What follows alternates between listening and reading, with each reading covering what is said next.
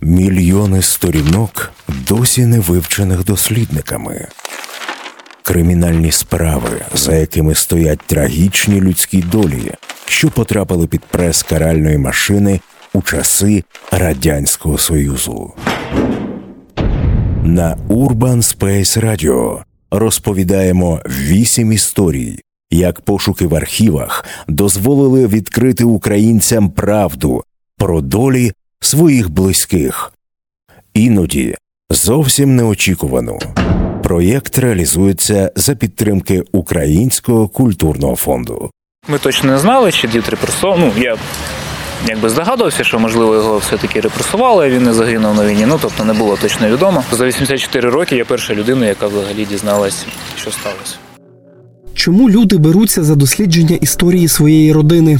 Комусь цікаво дослідити своє коріння якомога глибше, вивчаючи покоління за поколінням. Хтось хоче знайти родичів, які живуть в іншому місці чи навіть континенті. Причини у всіх різні, але завжди це пошук і бажання знайти, дізнатися щось нове для себе. У героїв серії подкастів стаття 54 є ще один аргумент для своїх пошуків. Намагаючись знайти інформацію про своїх часто давно померлих родичів, вони намагаються їх своєрідно вшанувати, а ще повернути їм голос, і хай навіть через сухі канцеляризми кримінальної справи розповісти про свою долю, яка десятиліттями була оповита мороком.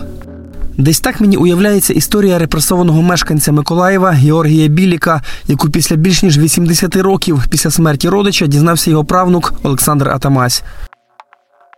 Мене звати Петро Троць, і на Urban Space Radio я розповім вам вражаючі історії про зраду, підступність і водночас людську стійкість, вірність своїм принципам та прагнення до правди.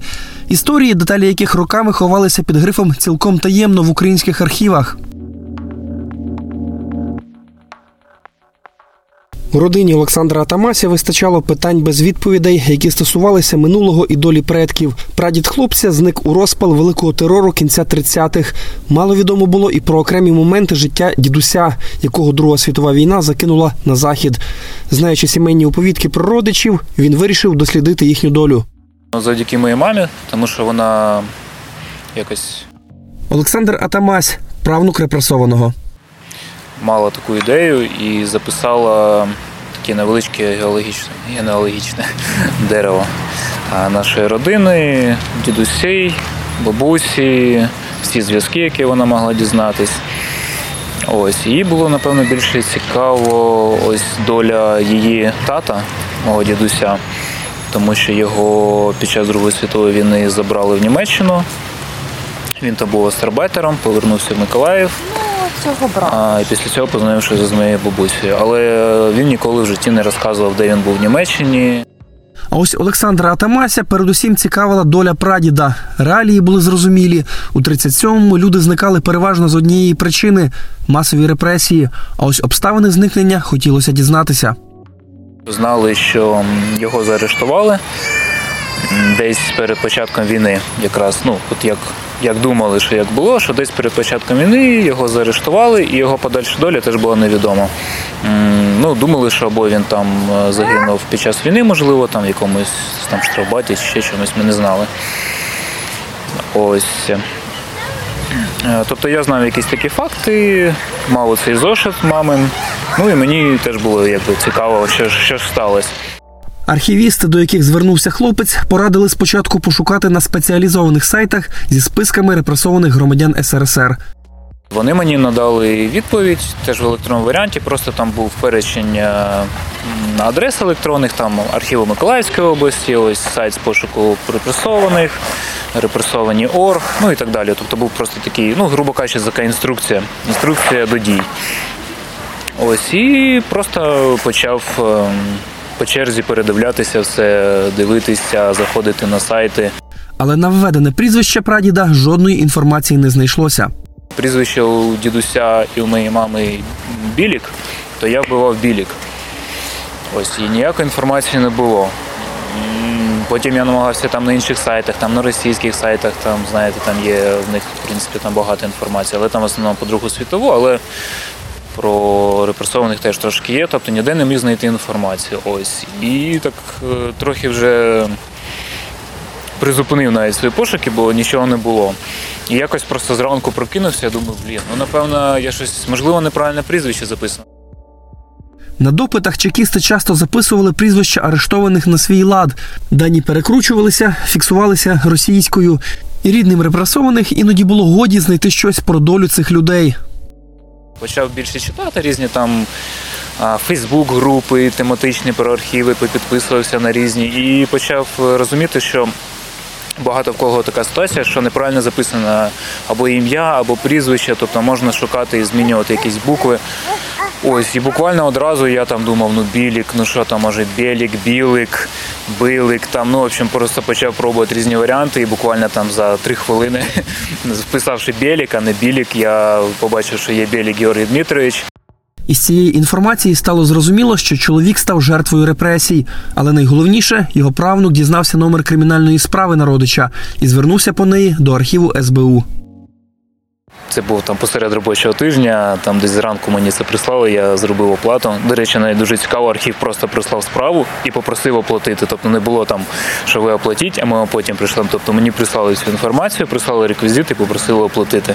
Ну тобто, мене так навіть трошки здивувала така довіра. Ну і взагалі ціна питання тут ну, це дуже дешево. Тобто людина, яка це робила, це там ну це довго. Читав справу просто, напевно, взахльоп. Е, Я так Спочатку відкрив одна сторінка, дві-три.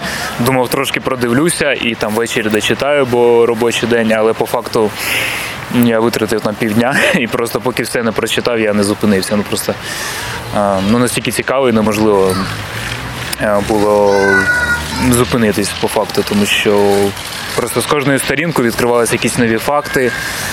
Протоколи допросів, я стільки взагалі дізнався про історію родини, про, про дідуся е, з цих протоколів допросів. Е, Ну, поки не прочитав е, до кінця, до останньої сторінки, плюс там же ще такий почерк, десь треба сидіти, розбирати слова, але от поки от прям все не зрозумів, все не прочитав, там 120 сторінок приблизно. Справа, як часто траплялося того часу, була груповою і значилося в ній двоє обвинувачених за статтею 54, пункт 10 антирадянська пропаганда та агітація. Справа була складена на двох людей: це Белік Юрій Дмитрович і Фікс Яков е, Якович. Друга людина, що для мене теж стало таким відкриттям. Це другий обвинувачений по справі, який, е, в принципі, е, і є головною підозрюваною особою, тому що з доносу і з матеріалів справи всі зборища контрреволюційного елементу проходили на квартири якраз у цього фіксу Яков Яковича. А мій прадід він був би один з учасників. Е, При цьому фіксу дали 10 років таборів. Його не розстріляли, а прадід отримав вищу міру покарання. Чому Георгій Білік отримав такий суворий вирок? Правнук каже, що той раніше уже потрапляв у поле зору репресивних органів, і в 37-му до нього поставилися як до особливого ворога системи. В 37-му році це вже було друге затримання. Перший арешт був в 34-му році за порушення паспортного контролю. А ну от зі спогадів родини і моєї мами, тобто так і було. Дід прадід переховувався, його переховували родичі, тобто в нього не було паспорту. І паспорт йому не вдалося отримати. Тобто він приїжджав е, побачити родини. От що ми пам'ятали, що мама моя пам'ятала зі спогадів, теж там про бабусі чи бабусі, не знаю. Е, що його схопили вночі, тобто він приходив ночувати додому і побачити синів тільки вночі, через те, що переховувався. А його під, е, ну, підловили, вночі схопили і забрали. Думаю, що оцей арешт і те, що він був вже арештантом, що це, напевно, і повлияло, ну, було от, е, приводом для того, щоб його розстріляли. Може ні, може це були списки оці національні, хто, ну, тобто, Цього ніде не вказано, принаймні поки що я не знайшов. Можливо, це і по цих, ну, по національній статті, там же ж були там, болгари, німці, поляки, українці. Після першого арешту Георгій Білік відсидів два роки і вийшов на свободу в 1936-му. Тоді ж зрозумів, що його судимість може стати загрозою для родини. Дідуся десь перед війною забрали в тюрму, посадили в тюрму, і бабуся була їй порадили змінити прізвище на дівоче, тому що бабуся Плохая Варвара Терентьєвна, Плохая в неї дівоче прізвище, то вона розвелася з прадідом, забрала ну, повернула дівоче прізвище і під ним, в принципі, все життя прожила. По тій же самій адресі в Миколаєві. Ось, і... але у дітей залишилось прізвище, виходить батька. По самій справі не дуже зрозуміло, чому репресивні органи звернули увагу на Георгія Біліка. Значиться лише, що міліція володіє інформацією про контрреволюціонерів. Звідки її отримали, невідомо. Не вказано, чи це донос когось, чи ще щось. Ну, тобто цієї інформації немає, але е, є допит одного свідка. Е, Тобто в матеріалах справи всього сім, сім допитів. Три допити Фікса, три допити Біліка і один допит е, некого Купріянова. Він же Куперман, як потім виясняється, теж німець. А, До речі, цей Фікс Яков Якович був німцем по національності. А, мій прадід е, був німцем, але його мати була німкою. А, він з села Тарутино, дуже, цікаво, села Тарутино Одеської області, це кордон з Молдовою зараз. А, він вказує в протоколах допиту, що мати була німкою, а батько був болгарином. Свідок на допиті звинувачує обох підозрюваних, нібито на власні вуха чув їхні антирадянські розмови. Він стверджує на єдиному допиті 37-му році, що він неодноразово чув. Ну там стандартний це набір прас, який там повторюється у дуже багатьох в принципі справах, які я теж там десь читав в інтернеті, які виставляли інші люди. Що на квартирі у Фікса Якова проходять зборищі, зборища немецкого контрреволюционного элемента в резком антисоветском духе высказывается. Их антисоветские беседы всегда сводились к тому, что в СССР никогда не было и не будет хорошей жизни, что народ мучается, крестьяне на селе и в колхозах голодают. Эту клевету по адресу соввласти они всегда сопровождали ругательствами по адресу руководства соввласти. Наряду с этим Фикс и Белик обсуждали международное положение и восхваляли фашистский строй в Германии, предсказывали ее победу в будущей войне с СССР. Долю арештованих вирішили 21 вересня 1937 року в Одесі. Вирок винесла тамтешня трійка НКВС.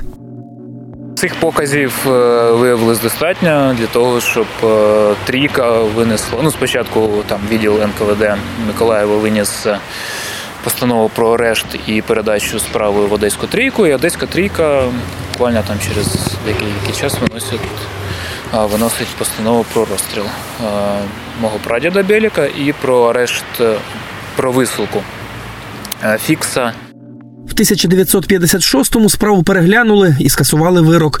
А родичі реабілітованого досі не знають, де може бути місце поховання Георгія Біліка. Місце, на жаль, поховання невідоме. Це ось в мене в роботі. Я, ну, по-перше, хочу отримати не тільки, ну, в мене от є сама справа, я хочу отримати документи з СБУ. З саме рішення Одеської трійки. Перше хочеться дізнатися, хто був в цій трійці, прізвище цих людей. І можливо якимось чином знайти е, чи дізнатися місце поховання. Знайденою інформацією Олександр Атамась поділився із родичами, і передусім з матір'ю, чиє захоплення генеалогією підштовхнуло його до пошуків. В неї, напевно, залишилось таке, такий острах якийсь. Тобто вона доказала, навіщо ти взагалі це шукаєш, навіщо ти ці скелети в шафу, в шафі, хто там знає, що там було, хто там правий, хто винуватий.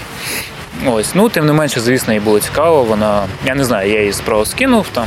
Ну, я їй написав пости в себе, вона це читала. Я не знаю, чи вона перечитувала повністю справу, бо вона дуже так болезненно це сприймає. Вона там ці фотографії, вона завжди плаче. Ну, тому що у дідуся, е, ну, в її тата, е, була завжди вдома оця тривожний чемоданчик зібраний. Він завжди боявся все розказувати, тому що от його батька репресували, він був в Німеччині. Ось, і якось, напевно, це якийсь страх родини він їй теж передався. Але все одно, якби, ну, вона зацікавилась. Було дуже цікаво моєму двоюрному брату. Одна історія показує, як минулі репресії продовжували залишатися із родинами засуджених упродовж багатьох років. В Атамасі збереглося єдине фото їхнього прадіда, і цей портрет тривалий час ховали. Я думав, що немає ніяких фотографій, але потім мама скаже, сказала, що портрет є, виявляється. І вона його знайшла, він був схований. Е, коли продавали квартиру бабусі, в неї стояв портрет е, е, мого дідуся Леоніда. Ну, я навіть зараз пам'ятаю, завжди біля телефону портрет дідуся, там з чорною стрічечкою. І мама, коли забирала речі, теж перебирала, вона просто цей портрет вона дістала з ем, рамочки.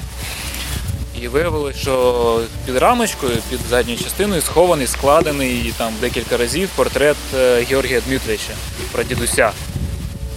І це взагалі було таке відкриття. Ну, Теж така дуже цікава історія. Не знаю, чи це ще дідусь його сховав. Тому що мама згадує, що колись цей портрет висів от в тому будинку, де жив прадідусь і прабабуся. Пошуки Олександра Атамася дали результат, але він впевнений, що серед українців немає великого бажання дізнатися правду про своїх репресованих предків, попри те, що в СРСР під них потрапили мільйони. Здається, не настільки популярно, наскільки хотілося. Все все відкрито. Ну, це дуже легко зробити. На самом деле, ну елементарно, якщо ти знаєш прізвище ім'я, ти можеш просто написати запит в архів, почекати місяць і отримати всі документи. Ну і далі вже там цей клубок, якщо тобі цікаво роз, е, розмотувати. Мені здається, ні, не так. Ну, це, напевно, більше от людей, хто там цікавиться історією чи історією своєї родини. От ті люди якось шукають, щоб це було якось там на якомусь більш для широкого загалу, то на жаль, ні. Я думаю, що в тій чи іншій мірі це напевно в кожній родині або в кожній другій. Якщо це не напряму, а там якийсь твій родич, то мінімум це там якийсь брат, двоюрідний, троюрідний, чи там прадідусь там по якійсь лінії мамині, татині. Ну, стільки людей просто було вбито, що я впевнений, що це майже кожну родину стосується.